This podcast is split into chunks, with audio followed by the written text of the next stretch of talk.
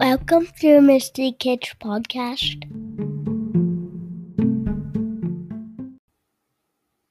Hello, everyone. Um, we are back. We took a month break as we um, got situated and moved.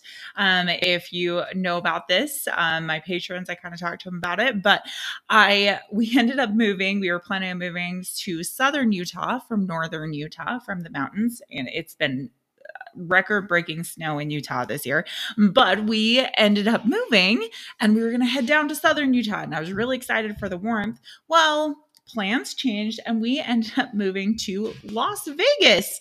So the weather has been absolutely beautiful and very different. We have never lived out of Utah for me and my husband's whole lives. And so now we have moved to sunny Las Vegas and made a giant switch. So thank you for bearing with us in our little mini break. And I'm so excited to be back.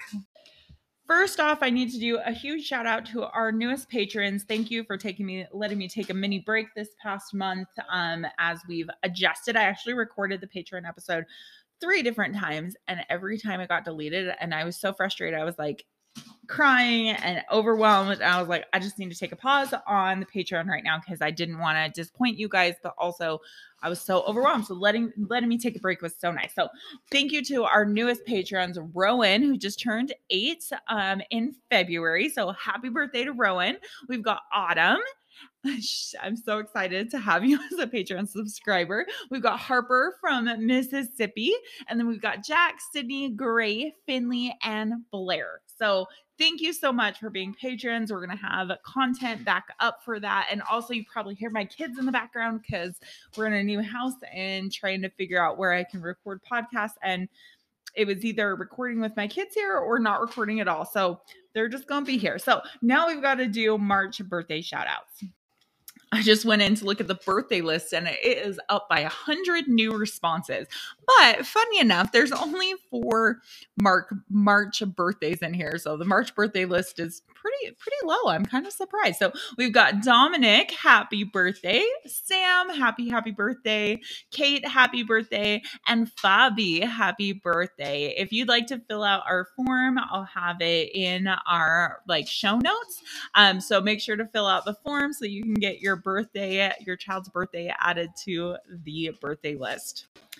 On today's episode, I decided to do something in Las Vegas or surrounding Las Vegas in Nevada, somewhere I didn't know about. And it's been really fun living in Las Vegas for this past month, um, especially coming from an extremely small town to move to Las Vegas has been very, very interesting. So there's so many places to eat. We've gone to a lot of fun free adventures here, lots of things to do. Um, so if that's anything you guys are interested in, just make sure to let me know on Instagram and I can tell you fun places to visit. Um, because being a homeschool mom in Nevada and um, having our kids and moving to the state, it's been really fun. It's been really fun and very, very different. So I was looking for strange things, strange places in Nevada. And this one popped up that I thought was super interesting. So it's about a little place called Fly Geyser. So in Nevada, they actually have this bright colored geyser that's over five feet in the air in the middle of the Nevada desert. And now, this is something you would definitely think of when you think of like Yellowstone, but not in the middle of Nevada. Well, guess what? It is here in Nevada. It's called a Fly Geyser and it's located on Fly Ranch, which is a 3,800 acre parcel of land in northern Nevada. Now, it was purchased by the Burning Man Project in 2016, and it's an amazing site that's located about two hours north of Reno on the edge of the Nevada Black Rock Desert. Now, the first geyser on this site began to form in 1916 when the residents were seeking irrigation water and drilled a well. Well, this well was quickly abandoned when it was discovered that the water inside was just too hot. And so they began the development of the first geyser. Similarly, the main geyser was created accidentally in 1964 after a geothermal power company drilled this test well at the site. Now, according to later newspaper reports, the well was either left uncapped or it was improperly plugged. And in either case, the scalding hot water shot from the well hole, and the calcium carbonate deposits began to form and grow several inches each year. Now, if you jump forward several decades, all those deposits have become these three large mounds that rise out of a field. And now, this field if you're just looking around, it's tall reeds and grass. Like when you think of Nevada, I think a lot of people think of deserts areas, which can happen, but this is like a tall, reedy area with lots of grass.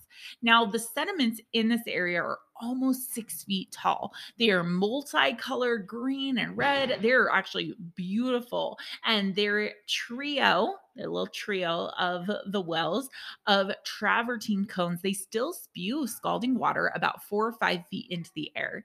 Scientists who are familiar with the geysers note that the coloring on the outside of the mounds is a result of the thermophilic algae, which flourishes in moist, hot environments. Now, the inside of the mounds even contain quartz, and this quartz is growing much more rapidly than any other geyser that these people have ever studied. Typically, quartz doesn't begin to grow for about 10,000 years um, with geysers, which makes the fly geyser even more of a just strange, strange marvel. Now, how do you get to the Fly Geyser? It's located in northern Nevada, about 20 miles north of Gerlach, Nevada, um, via State Route 34. The fly geyser is easily visible from the side of the road and it plumes this hot water and it can be seen from miles away. So it is on private land. So you can't actually go to the geysers, but you can see them on the way um like if you were to stop by on the road you can see these beautiful geysers and such a strange thing i would have never expected to see something that beautiful and unique. Again, I would expect it in Wyoming, Idaho. I would not expect something like that in Nevada. And all from them just trying to find a well. And they're like, oh, this water is just much too hot. I guess we won't use it. So they either try to plug it up or just left it alone. And all of a sudden, it just starts spewing this hot water and has built this amazing geyser over time. Absolutely crazy how it's all come together and happened. Now, I'm sure I'm going to find much more strange and unique things living here, but this was just a fun one to look up, and I can't wait to actually go visit this site and see it because it's just such a unique thing. So I'm so excited to be back. We should be back to our regular regular schedule of episodes and podcasts and um, patrons. You still will be getting your two bonus episodes.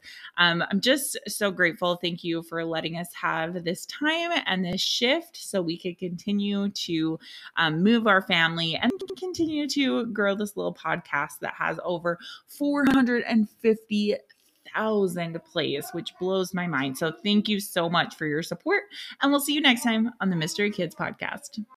Thanks for listening.